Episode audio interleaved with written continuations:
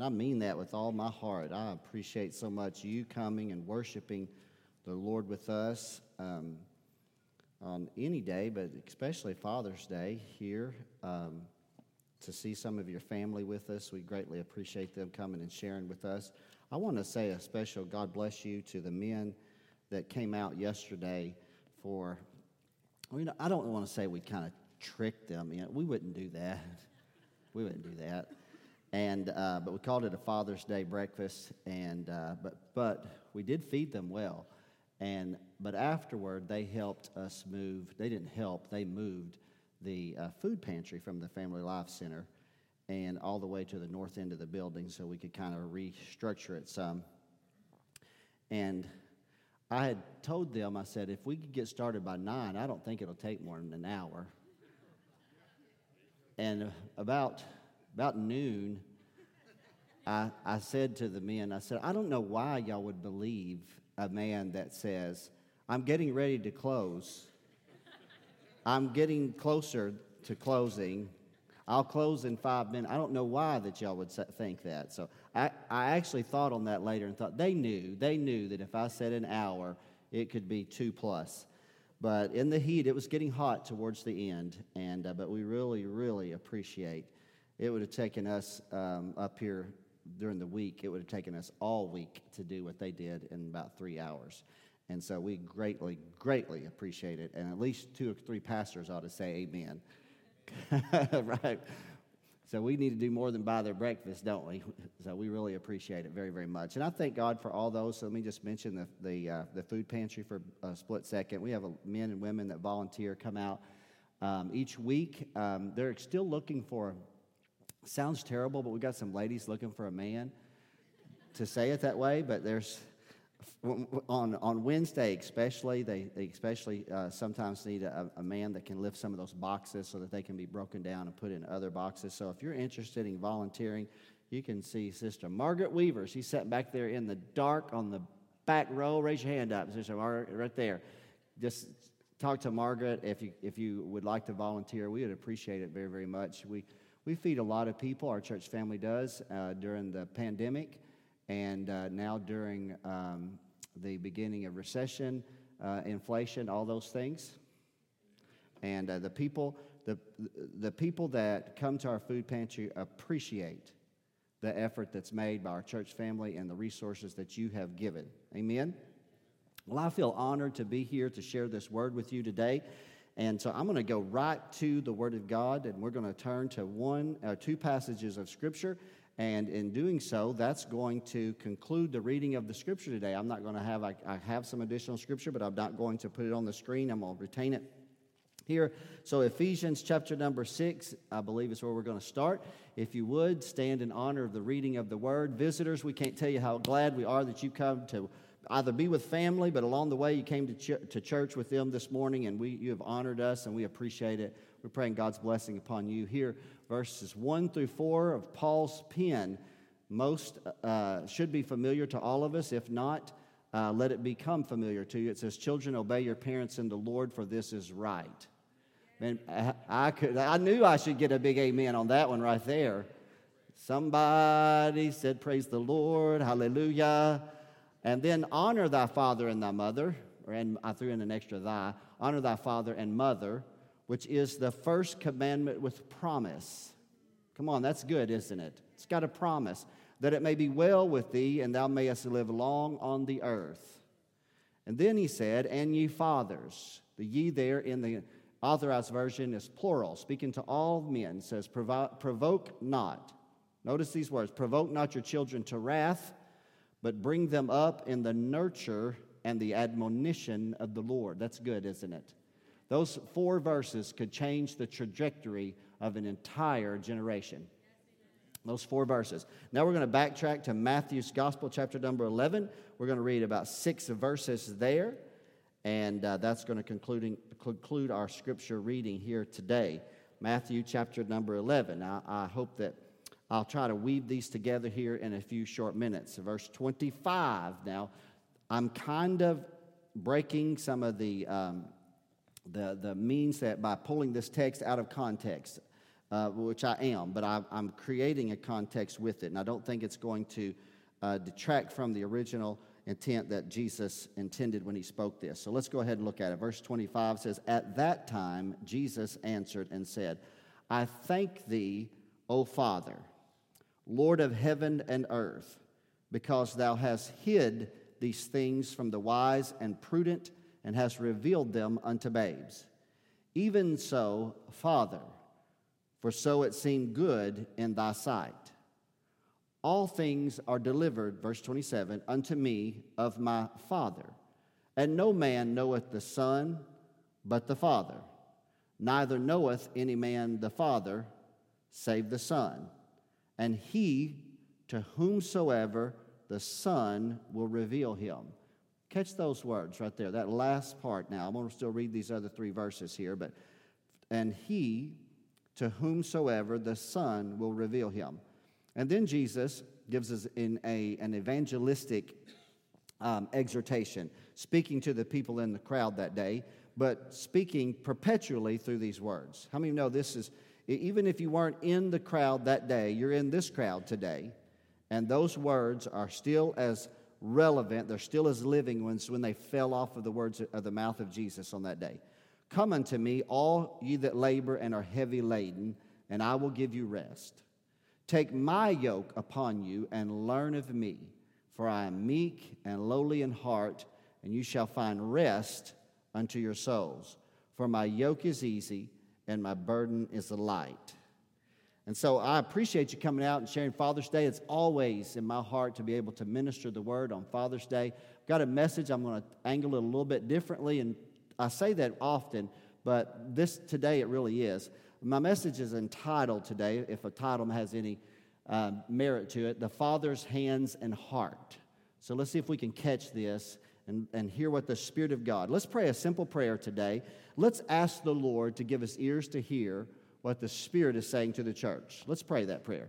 Father, I love you today, and I'm so grateful to be amongst men and women of like precious faith to be able to worship with them, to be able to lift up holy hands, to hear exhortations, Father, from the platform that have compelled me in my worship and my communion with you. And I pray today, Father, I pray, Lord, in Jesus' name, that every man, every woman, every boy, and every girl under the sound of my voice would have an ear to hear what the Spirit of God is saying to the church.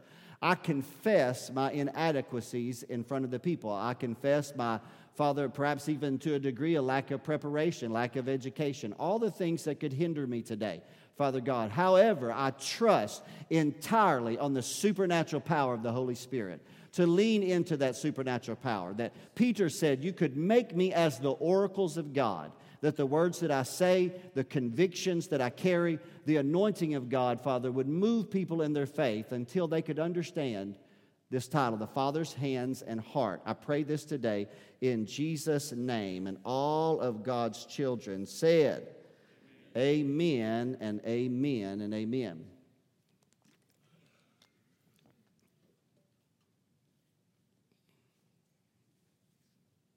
It's always my pleasure to be able to share and especially, particularly, target men on Father's Day. Um, having been a father now for, gosh, it seems like forever, since 1988, when at the tender young age of 19, I became a father. And now I'm a granddad 10 times over and expect Mo to come. And then, by being a pastor, I have matured into. It takes time. I've started pastoring at 27, and I was not necessarily a spiritual father at 20. I was, but I didn't know how to carry that mantle, to carry that role. Um, but as you, how many of you know as you mature, right, God works inside of you. And, and you begin to change and you see yourself differently and you see the call of God that's upon your heart. And so now I'm the, I have a privileged um, both responsibility, but also a privileged honor to be the spiritual father to, to many men and women that I, I'm so grateful to be able to extend the Father's hands. and in, in love and in kindness, compassion, correction. Now, think about Father's Day. We read that text in Ephesians chapter number six, where we're exhorted to honor our father and mother, and it's very important that we do so, right? And, and the reality is, is if you have had a godly father in your life, whether you are the daughter or the son, it matters not. You know, on Father's Day, that is the easiest thing that you will do is to pick up the phone or hug if they're close or go to someone's house. That's the easiest thing that you will do, right? Because if you even if you didn't have a godly father, if you just had a good dad, right? I mean, not all. Uh, I'll say this: there's a lot of good dads that aren't godly men, but they vested into their family and their children. And, and that's still an easy phone call for you to make, isn't it? To pick that phone up and to call them because your life has been shaped by their convictions, your life's been shaped by the time that they vested in you, the value that they saw. But as I really began to pray about today, I found myself shifting some because I typically, and I'm gonna, I, I can't help but to a degree, still throw out some nuggets towards the men in this fellowship along the way. But I, but I started, I started shifting just a little bit because while it is my intent to help, hopefully, teach principles of faith that can correct a, a generational uh, father's blessing as fathers mature and grow, and the exhortations on the platform a few moments ago encouraging men to, uh, as I said, to change the, direct, to the trajectory of their families by becoming that man of God and letting that be that, you know, your house following your lead. I was faced in my preparation in my heart with this, it's a hurtful reality, is that not everyone had the benefit of a father who really cared for them. And sometimes, masked under our smile at church, masked under, uh, hey, how are you, sir? How are you, brother? It's good to see you.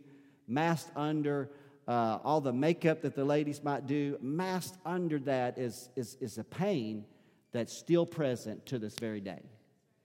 And I, so the, the, the folks that have been in that environment, I'll tell you what, uh, you're on my heart today because that passage that Paul said in Ephesians 6, he said, Fathers, provoke not your children to wrath, lest they become discouraged. The reality is, is there have been a lot of men that have provoked their children to wrath. They have left them discouraged. We've seen such dysfunction in the home in the American culture. You know, I, you know, I can get political in a heartbeat, and I don't apologize for it. But I'm telling you, the attack of the, uh, on the nuclear family and the target on the man and the husband and the father un- until we have this corrupted view of what a family should look like uh, has, has brought the family and, and, and broken it down in our culture today. And the, the, statistics prove what I'm going to say. I'm going to go ahead and throw out just a few statistics because dysfunction in the home most often starts with either a neglectful father, an abusive father, or an absent father. So just, just, just, plain, just statistics for just a moment. 18.5 million children grow up without fathers in America. 18.5. So 25% of all households up, uh, uh, with, live without a father. 25% live without the presence of a father in the household. It's much greater than that in the African American community, where 75% of all households uh, the children are, are, are either born or raised in a home without a father. 85% of children and teens with behavioral disorders come from fatherless homes. I know that's, that's hard to hear. Let's, let me share it with you. 85%. So when you think about some of the, the things that we see happening in certain areas of culture and with teenagers and, and adolescent uh, and, and behavioral issues and teachers here among us, I, am sure uh, they, they, they, they have one of the greatest tasks in front of them every day when they go to a public school. And, and because the children today have such behavioral disorders, 85% of those children are coming out of, out of homes without the presence of a father. And you don't have to be a paternal dad to be a father. Come on, somebody. And I know we can have, you can have a blended household and have a godly home, right, full of the love of God. Uh, 70% of all adolescent um, patients in drugs and alcohol centers. So 70%. So if you find a teen challenge, and these are actually adolescents there, 70% of those, of those young men and young ladies have come out of homes without parents. And 90% of all homeless and runaway children come from homes without a father present. That's a sad, uh, that's a sad state, isn't it? Just those statistics. But what it's got to do for us is we've got to, it's got to motivate us, uh, beginning with men, it's got to motivate us to step forward and be who God's called us to be.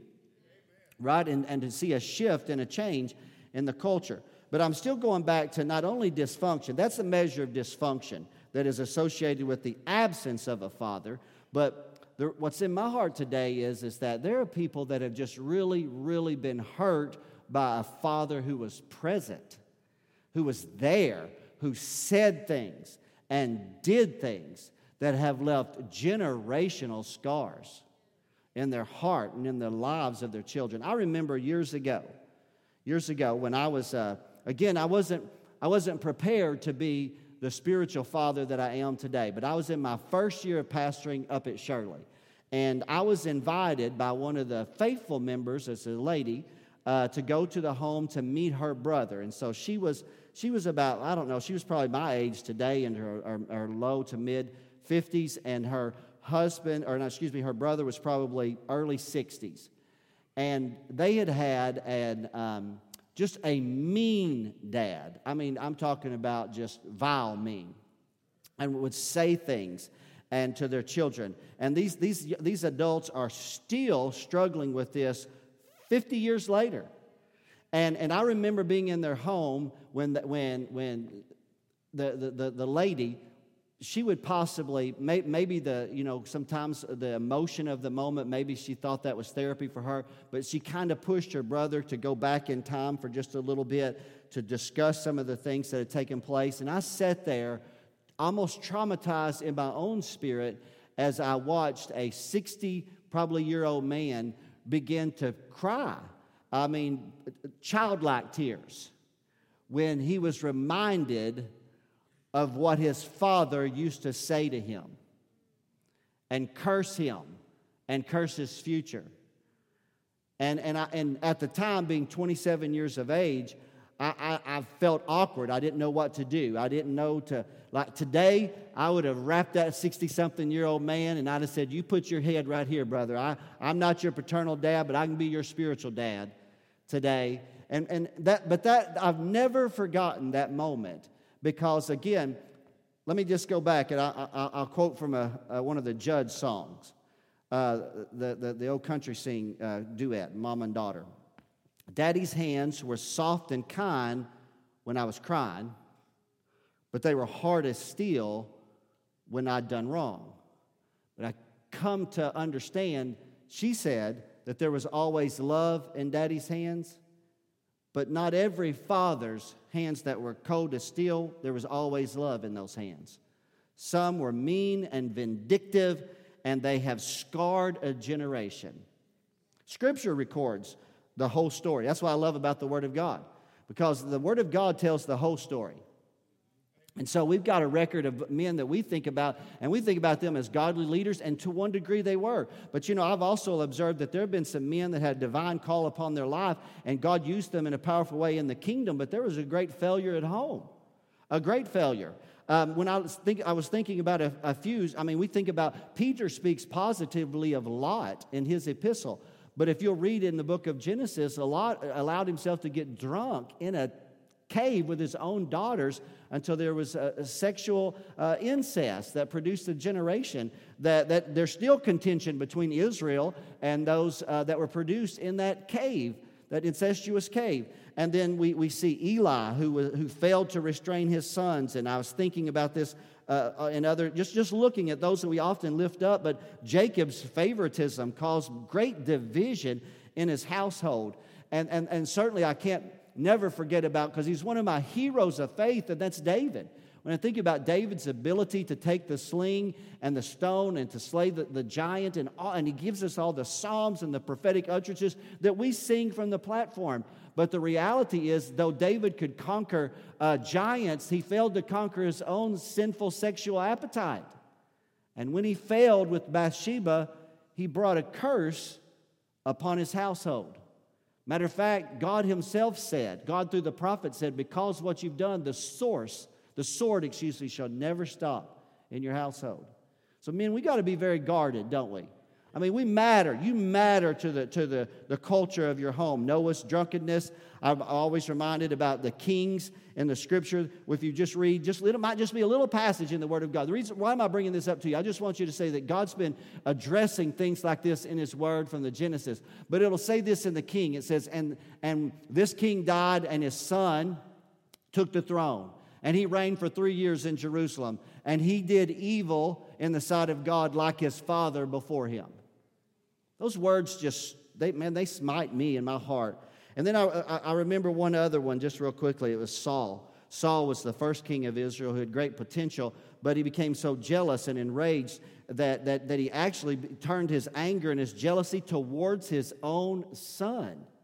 And he took a a, a, spear. We know about when, that, when Saul tried to kill David. Everybody's familiar with that. But he took that same spear, and one time he threw it at his own son. And sitting at a dinner table, he called his own son, You son of a perverse woman.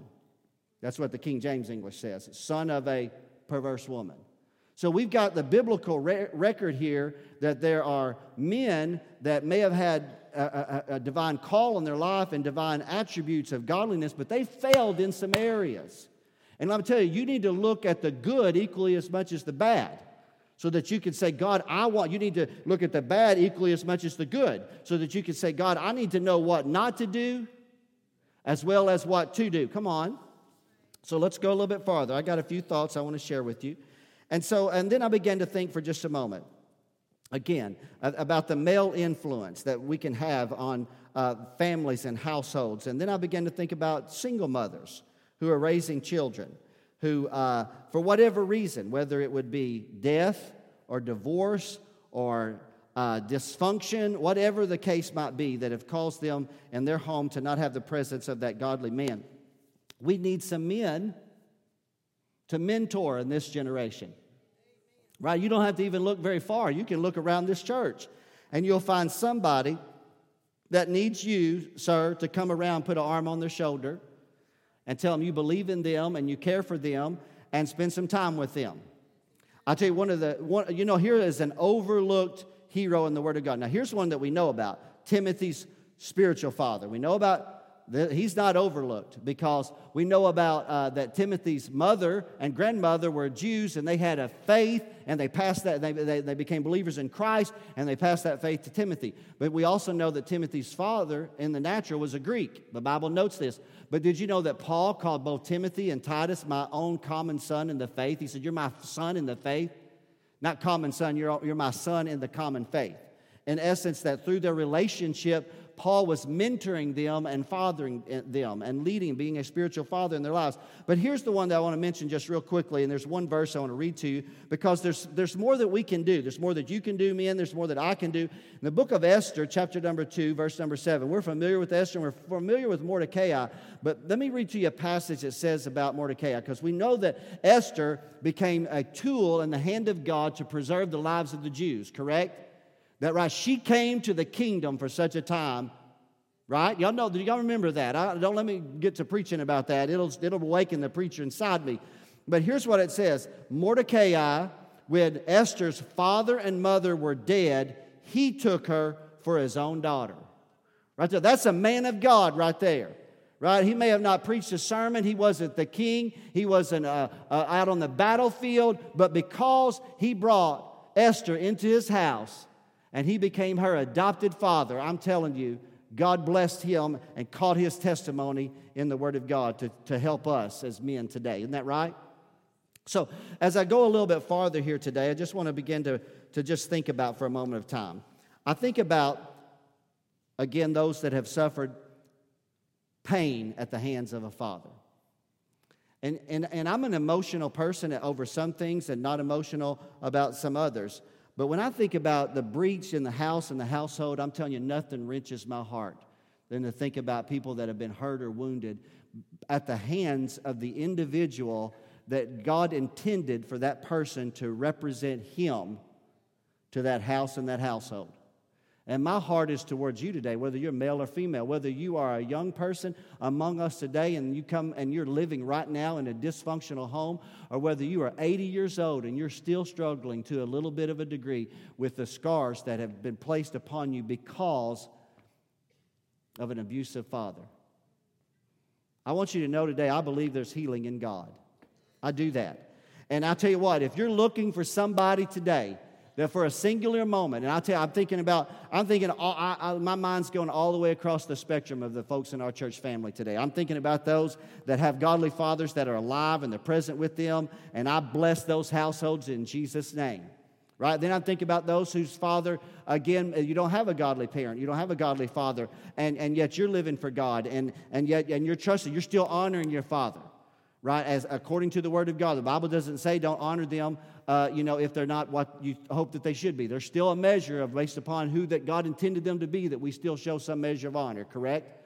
So we have to. So I'm thinking about you. Know, I'm thinking about those under the sound of my voice who. Um, You've lost your father, and he was a good father, or, you, and, or your spouse most recently in the latter couple of years. And Father's Day is a tough day for you. And I greeted many of you outside today, and when you would come in, in my heart, I may have not said something to every one of you, but being your pastor, I know to a degree your plight, and, and my heart grieves for you today. I mourn with you today. And if you're just looking for somebody to say, man, I just wish I could hug a dad today, well, you can look no farther.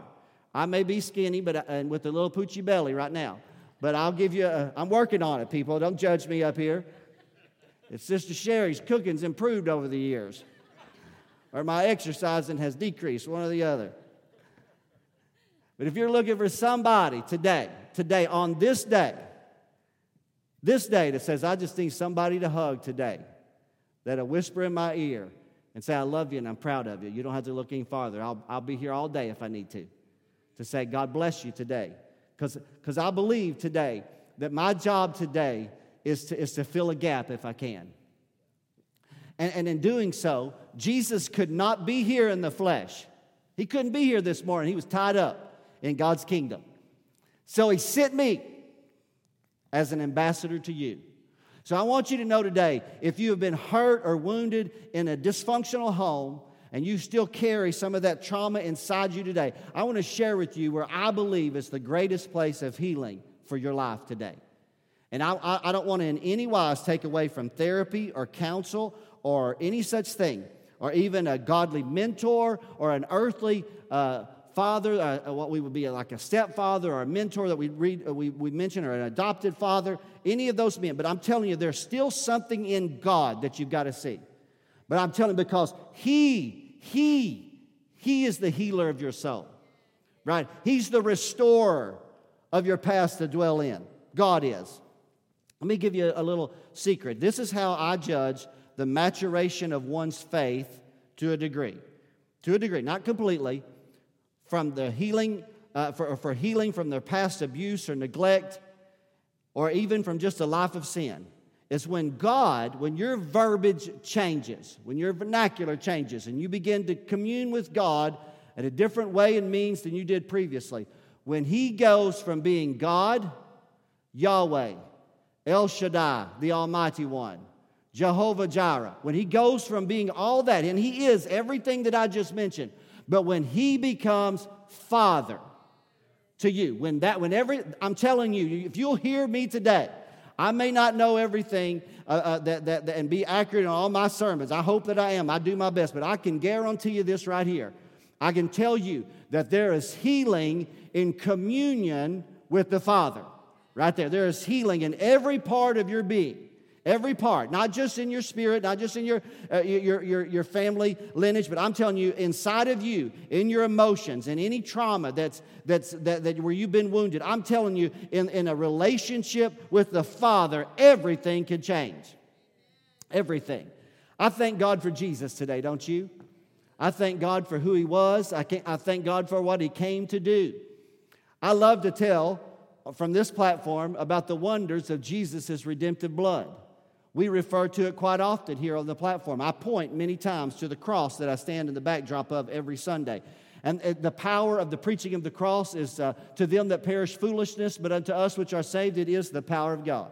When I think about Jesus' death on the cross, I think about of his shed blood. I think about the redemptive nature of it. That I, I, I mean, I, it, it brings every bit of preacher inside of me out, and I thank God for it to be able to testify of it, and what a privilege it is. But when I think about his eternal purpose, I think about more than just the, the redemptive nature, more than to just deliver us from the enemy by his victory over death. And I believe in that, don't you? Right? But often overlooked, and often do we fail to realize, is that Jesus came to reveal the Father to us.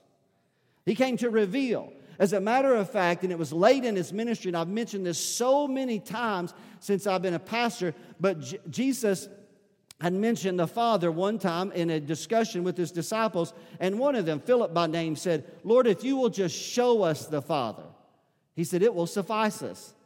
And when Jesus heard that, after three and a half years of, of ministering to them and ministering alongside them, he turned to Philip and he said, Philip, he said, if you have seen me, if you have seen me, you have seen the Father. He came to reveal the Father. The text that we read in Matthew's gospel was that no man knows the Father but the Son. Right? He said, and no one knows the Son but the Father. And he said, let me repeat it to you again. He said, and he to whomsoever the Son will reveal him. And so today I am so thankful that Jesus came to reveal to us the Father. That we've been adopted into his family, and you and I have become sons and daughters of God. And when you begin to understand that you were adopted into the kingdom of God and now born of the Holy Spirit, and it changed everything about you. Everything about your heritage, everything about your inheritance, everything about uh, the, who you used to be, everything changed when you became a member of the family of God. Let me go ahead and just tell you a truth today. Not everybody is a son or daughter of God. I know religion likes to look at all humanity and say, well, we're all children of God. No, we're not. No, we're not. So we went astray in a garden called Eden, and the enemy came in and began to father a generation of people. The only way that you're in the family of God is if you come to Jesus Christ and you believe in his shed atoning blood on the cross of Calvary. And when you do, he will send his spirit into your heart. And the Bible says the first declaration out of your heart and expression of praise to God will be Abba, Father, because you will now be in the family of Almighty God. And do you know when Jesus, that's good preaching right there for a young guy like myself. Matthew chapter number six, when Jesus was teaching us to pray, here's how he taught us to pray. Here's how he, let me just tell you how not to pray. Oh, Oh, thou mightiest God above the earth and the heavens, and El Shaddai, and the, all, all, that, that's all good. But Jesus said, Let me just tell you how to bring it down to the most personal level. When you pray, say these words. How do you, what do I begin? Where do I start? I don't know how to pray. When you pray, say, Our Father. Right there it is. Jesus brought it to us right there and said, I want you to know Him.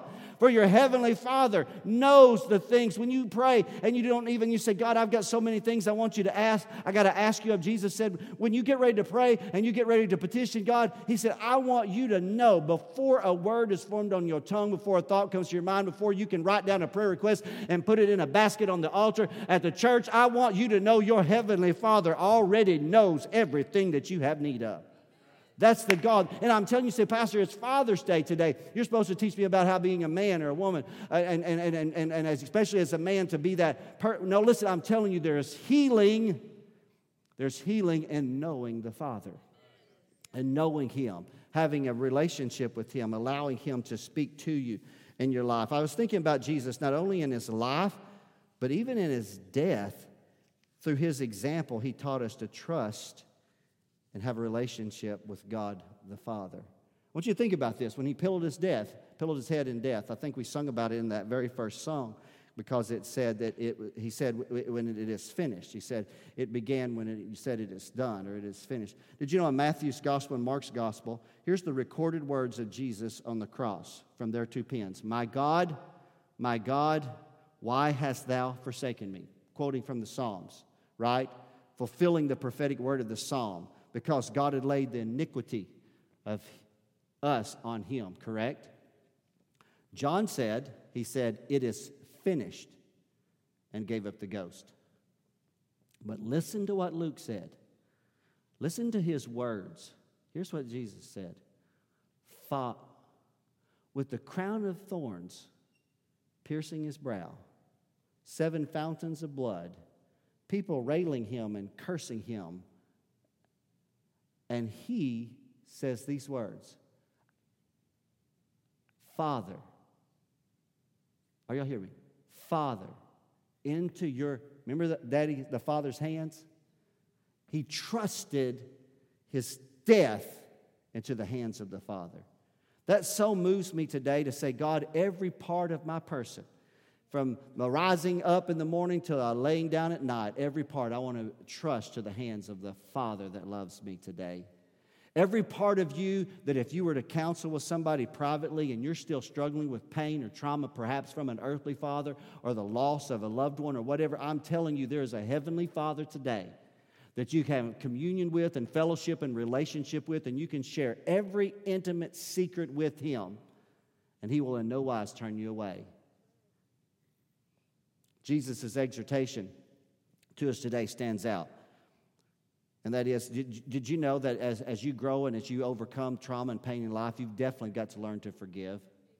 How many believe that today? That I mean, you can't walk around with that. that. That's just a baggage. That's what the enemy means for you to carry on you. Even if it was an abusive father, there's going to have to come. You want to walk in healing, you want to be different, you want to have a life that, that is full of the joy and the love of God. And, and, and you say, Pastor, my, my father did discourage me. We read about it in the book of Ephesians. We were warned not to, but he did it anyhow. Well, your life is going to continually be under trauma until you arrive at a place where you say, I let that person go in the name of Jesus.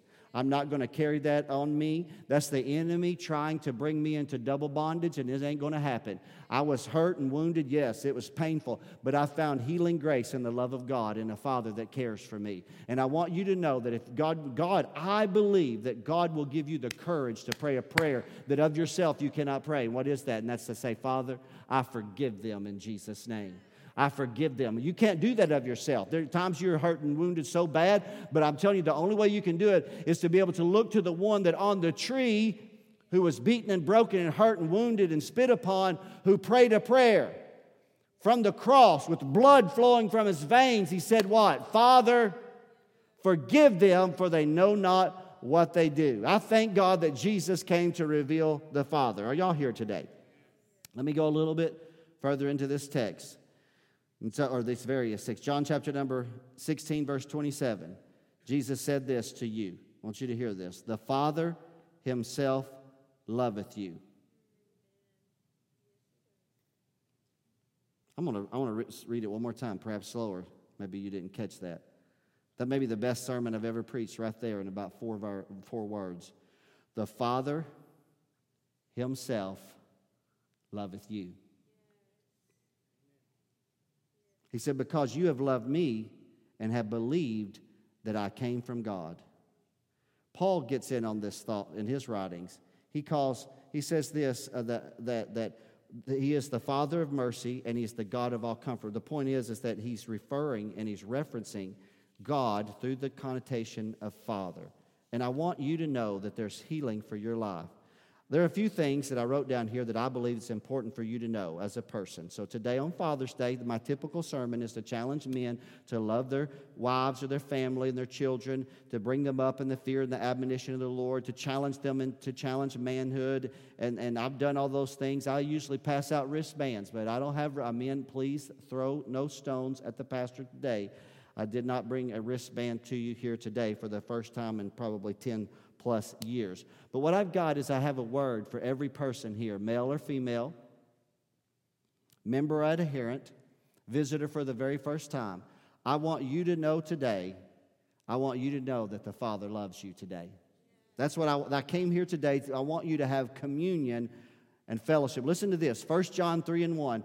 What manner of love the Father hath bestowed upon us that we should be called the sons and daughters of God. Let me read that one more time. What manner of love has the Father bestowed upon us that we should be called children of God?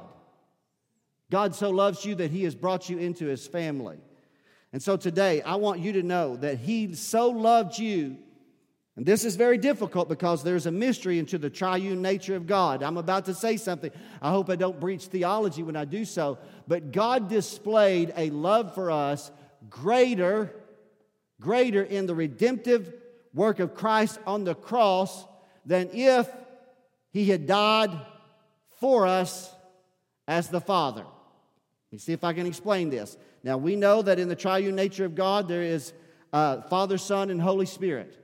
It's very difficult to know the distinction, distinction and yet also to maintain the unity. It's a beautiful, I don't think we'll ever fully grasp it until we look, uh, uh, until we see it in eternity. That's just me. I, I think I can fail to put down the theology of the triune nature of God.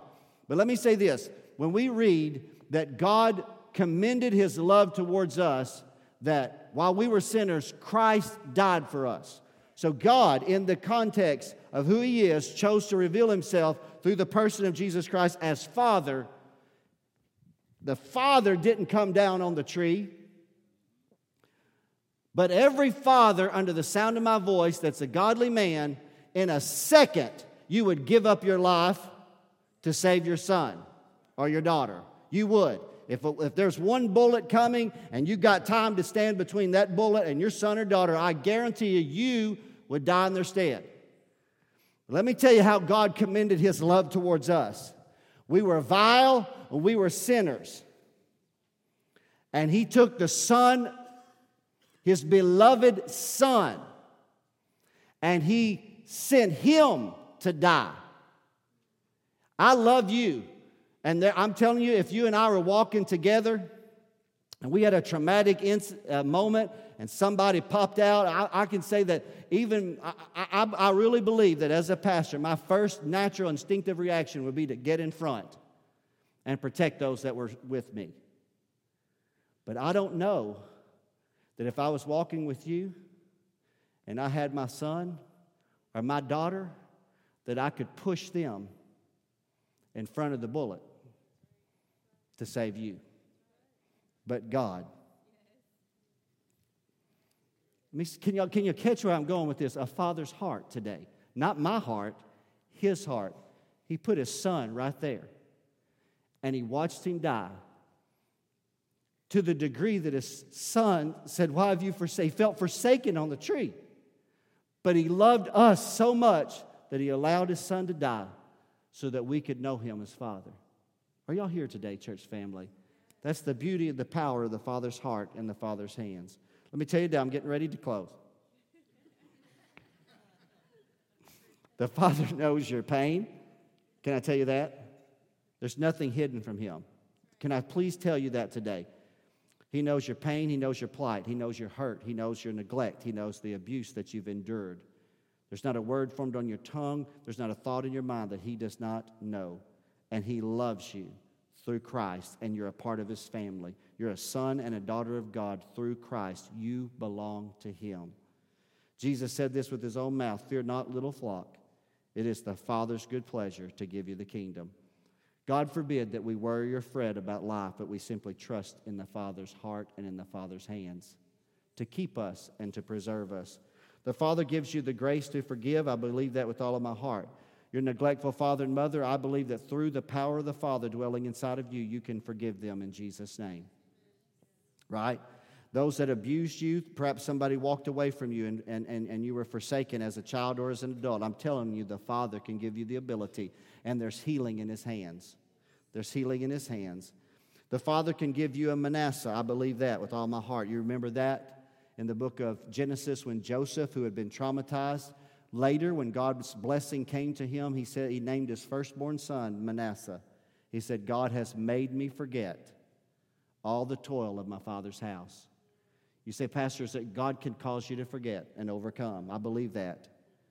Every good thing in your life, did you know this today, comes down from the Father of lights.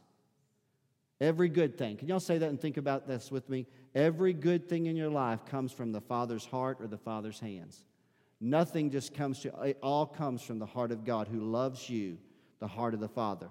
You and I can have fellowship with the Father. He desires to know you and to commune with you and to walk with you. And He's provided an eternal kingdom for you and I to dwell eternally with the Father. Isn't that a beautiful thought for us today? I want to share with you in closing today a familiar story that I think teaches us the principle that's woven here together today. It's fatherhood, Father, Father's Day today, and so in my heart, always again, I want to challenge men. It was already stated from this platform that we certainly need a generation today of men to rise up and be who God's called them to be. But at the same time, as I was thinking and pondering and planning in my sermon prep, I said, I said to myself, uh, and I said to God, I said, I've done this for year after year after year, and I believe in it, and I, and I, and I thank God for that, and, and I'm here to hug and slobber on anybody that needs slobber on you today. And I know you say, ooh, Pastor, that don't even sound good. Those are words that I say about my own children. I will mark you with slobber. That's what I do. I will mark you. but at the same time, I know this today. The greatest thing that you need in your life is not a pastor to slobber on you, and even a godly father. That's not the greatest need in your life. The greatest need in your life is to know that you have a heavenly father. That's the greatest need in your life to be aligned to His perfect will in your life and to know that you're a part of His family, know that He cares for you. That's the greatest need in your life. And there's a story in Scripture that Jesus taught us, and I believe it teaches this principle, and I'm going to close with this today. It's in the Gospel of Luke, chapter number 15. It's the story where Jesus tells about a certain man that had two sons. And the younger of the sons, one day, after dwelling in his father's house until he was a young man, rose up and he said, I want you to give me the goods that belong to me. According to the time of that day, there would be a division of those goods to the men of the household. And he was the younger, and uh, there was a portion allotted for him, and he took it. And y'all know the story, but I'm going to bring you back to it in just a moment. There's this particular moment I want to connect with. And this is what's called the story of the prodigal son, because he went a far went to the far country. He went way beyond. He left the borders of the local community. And so, for us today to put it in our uh, you know vernacular that we could understand, he left Heber Springs and he moved to Las Vegas. And there at Las Vegas, he squandered his father's living. The Bible says on riotous living, and he was caught up in partying with. Um, everything that your mind wants to assume and to presume by putting that together in that lifestyle and he had friends and it was all good for a season and he was he thought he was happy until the money ran out and when the money ran out he ran out of friends and, and, and the bible says simultaneously a famine was in the land at that particular time and simultaneously during the famine, he started turning to people for a job. There were no jobs for him. And he ultimately, and it was of all shame for a Jew to have to go to feed a Gentile pig farmer's pigs, but that's the only means that he could find to provide for himself. And so he finds himself with slop buckets. Anybody remember slopping the hogs as a child or a teenager? If you don't, you should. You'll be a better person if you did. So carrying the slop buckets out there and dumping it out for the, the hogs or the pigs, he had a, a revelation that came to him. Because as he was there, he didn't have anything to eat, and the only thing that he could find to, to, to, to eat was just whatever little bit of corn that was in the slop that belonged to the pigs. And that's a low place on earth. That's a very low place when he had a revelation and he said he thought to himself, that's what the Bible says. You read the story on your own, Luke 15. He came to himself and he said, In my father's house, even the hired servants have bread enough and to spare, and I'm trying to survive on this, this pig slop here. He said, I will arise and go back to my father's house. And so he goes and he makes the long journey from Las Vegas all the way back to Heber Springs.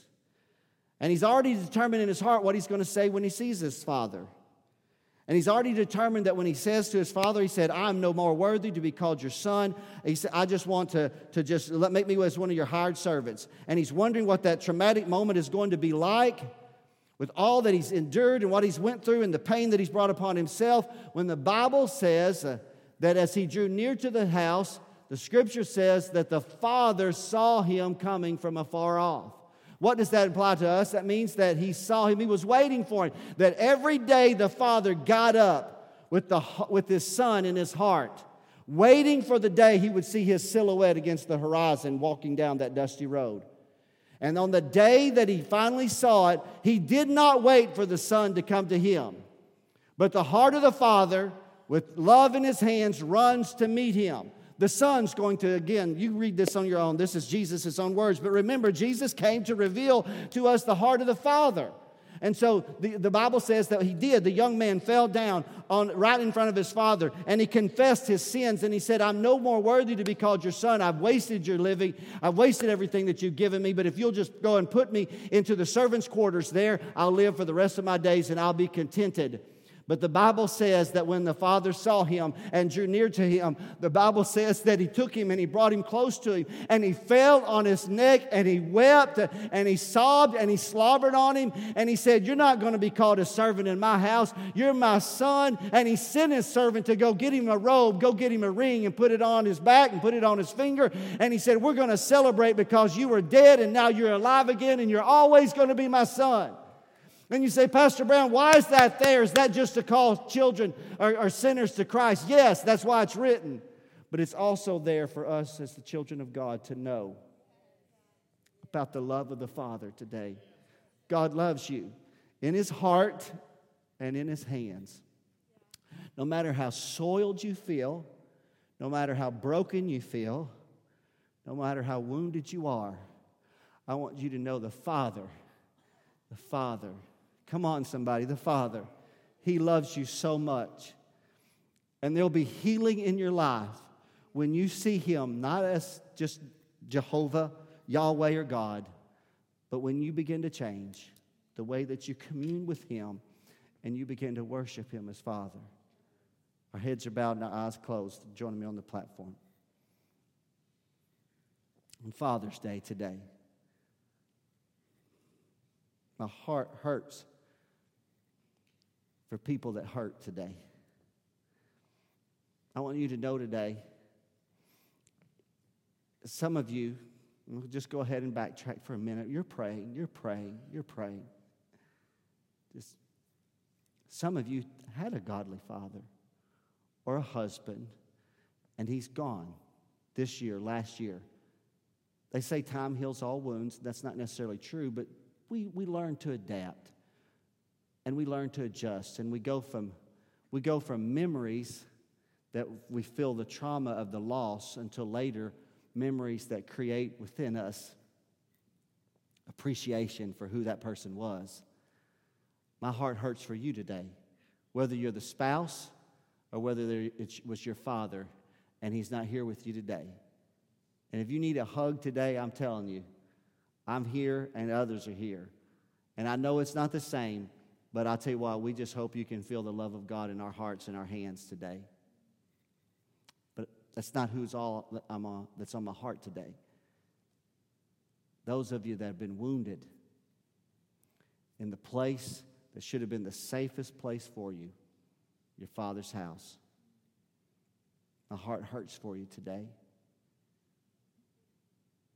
My heart hurts because you hadn't found that full healing and I want you to know that if you'll come to Christ, you say, Pastor, I'm a believer in Christ. No, no, I'm talking about, listen to me, listen to me. I know you came to Christ for forgiveness of sin and salvation, but no, He said, I will reveal the Father to you.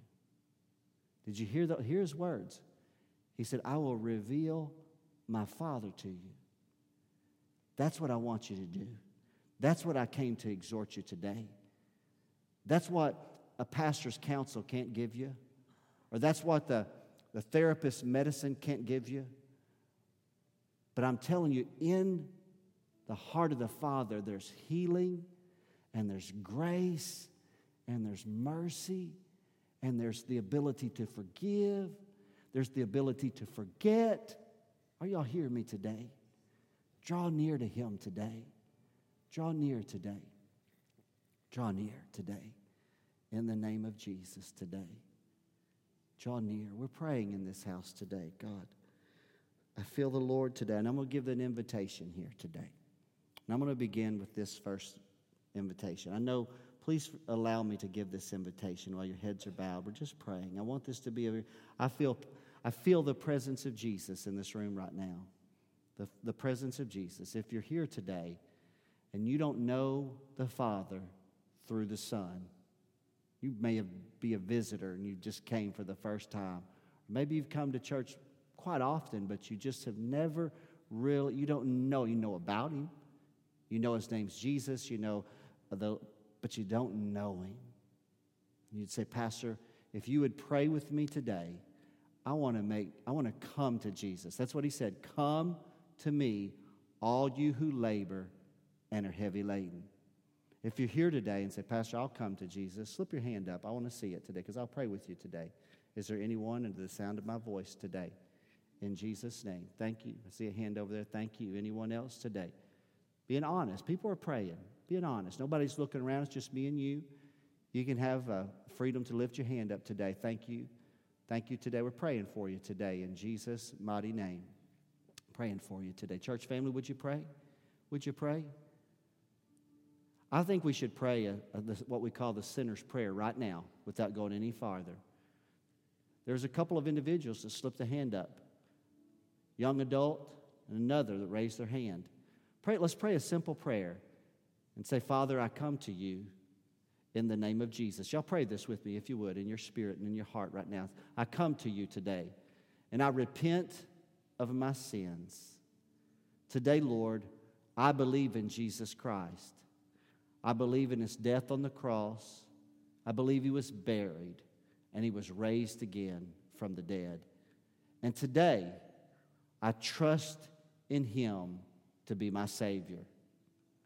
Be my Savior and my deliverer. In Jesus' name, amen and amen. I believe that if anybody prayed that prayer, simple as it might have been, that prayer, you were born again. But I need your heads bowed and eyes closed because this is where it's going to get real in here right now. I'm not going to, I wouldn't do anything that could potentially embarrass anyone.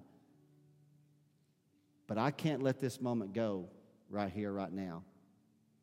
You're here today and you say, Pastor, I've been wounded, and I've carried wounds and scars and hurt in my life from the hurt of someone that possibly, that should have, should have shown me the Father's heart. But his hands, they weren't kind. Pastor, would you pray with me today? Would you pray with me? I won't embarrass you. I won't bring you to the front. I'll bring some others as a whole, as a group, so we can kind of hide together. But I just want you to slip your hand up if you would today, and I'll pray with you. Nobody's looking around. This is private, very, very private. If that's you, slip your hand up right now. I'm just going to make an identification with you today. Thank you for those that had the courage. Thank you. There's people that have courage. Thank you so much. Thank you so much today. In Jesus' name. In Jesus' name. Today. I want to ask you to pray, church family. There was about 10 people that raised their hand. That's very powerful. We're going to pray for them right here, right now, right we're at. I'm not going to bring them together in a collective group. I would not do that to them today. But I want you to know there's healing in the Father's hands. Church family, would you begin to pray right now? This is as spiritual a moment as we have had in our church in some time, and I believe God is doing a healing work right here, right now. God of heaven, I pray, my Father, over, over, I pray, those that had the courage to slip their hand up. Before their hand ever went in the air, you already knew. You already knew the pain, the sorrow, the hurt, and the trauma, God, that was in their heart and their life. In Jesus' name. You, you saw from afar, God, you watched this. Someone that should have represented you in love and kindness and grace spoke harshly and wounded the spirit or physical abuse, God, and wounded that the individuals. And I don't know their plight and I don't know their situation, but you watched from afar and you saw and you observed. And today, God, through the message that I've preached, I have shown them that through Christ, through Christ, they can have a deeper communion with you that will bring them to a place of healing.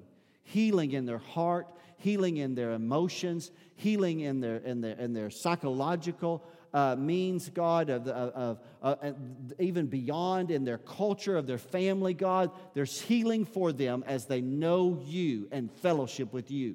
And with all the faith that I can possess in this moment, if it's sacred, and I believe it is, I want to pray over every person from the far end of this building to up near the stage, God, those that raised their hand. What courage it took, God. Father God, what courage it took. I pray over them, Lord. Would you, God, you draw near to them. God, draw near to them today. Let them know of your kindness and of your love and of your grace. In Jesus' name, pray over them today. And I bless them today, oh God. In the name of Jesus today. Church family, y'all stand up with me today, if you would. I feel the Lord's presence in this house, don't you? Do you today? A father's heart, the father's heart, and the father's hands. I took you from speaking to men briefly, quickly, to speaking to all of us here today that may be dealing with hurt. And I routed you as quickly as I could to the person or the place, the place and the person where I believe there's healing for you. And that's in the person of the Lord Jesus Christ who reveals the Father to you. That's where I took you. I believe that's the greatest therapy you can receive is communion with the Father. I believe that's the greatest healing you can ever receive in your life is to walk in communion with Him and know that He can heal you from the inside out. Do y'all believe that today? That He can literally heal you from the inside out. I'm going to close this message and I'm going to let the church family leave as you need to leave.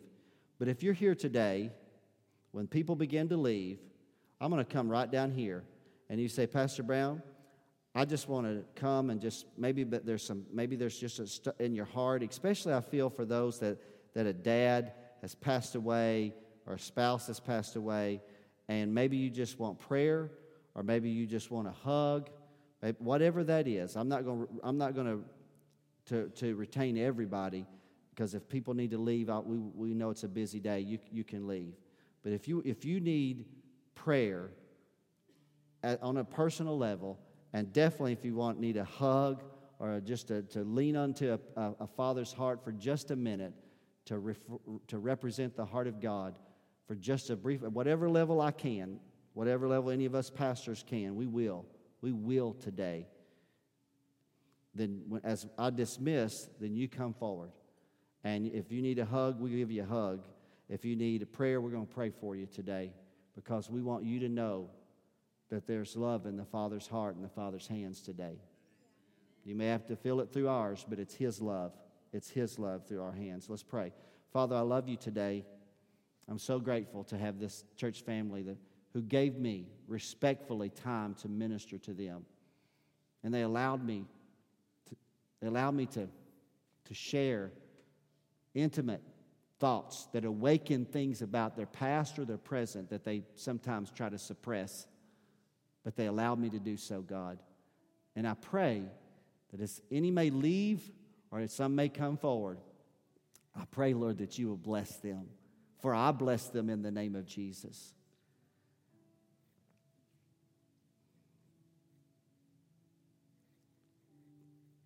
Church family, I want you to hear me. This is what I tell my children, I'm going to say it to you today because I'm going to reflect His love to you. This is what I say to the Brown kids I love you, and I am so proud of you. And I want you to hear that today because that's the Father's heart to you today. I love you. That's what God says to you. That's what God says to you today. I love you, and I am so proud of you. I'm so proud of you.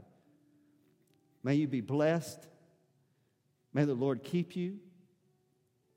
May he make his face to shine upon you. May your family be blessed and walk in the grace of God. In Jesus' name. And all God's children said, Amen and amen. Church family, you can exit at the front if you like.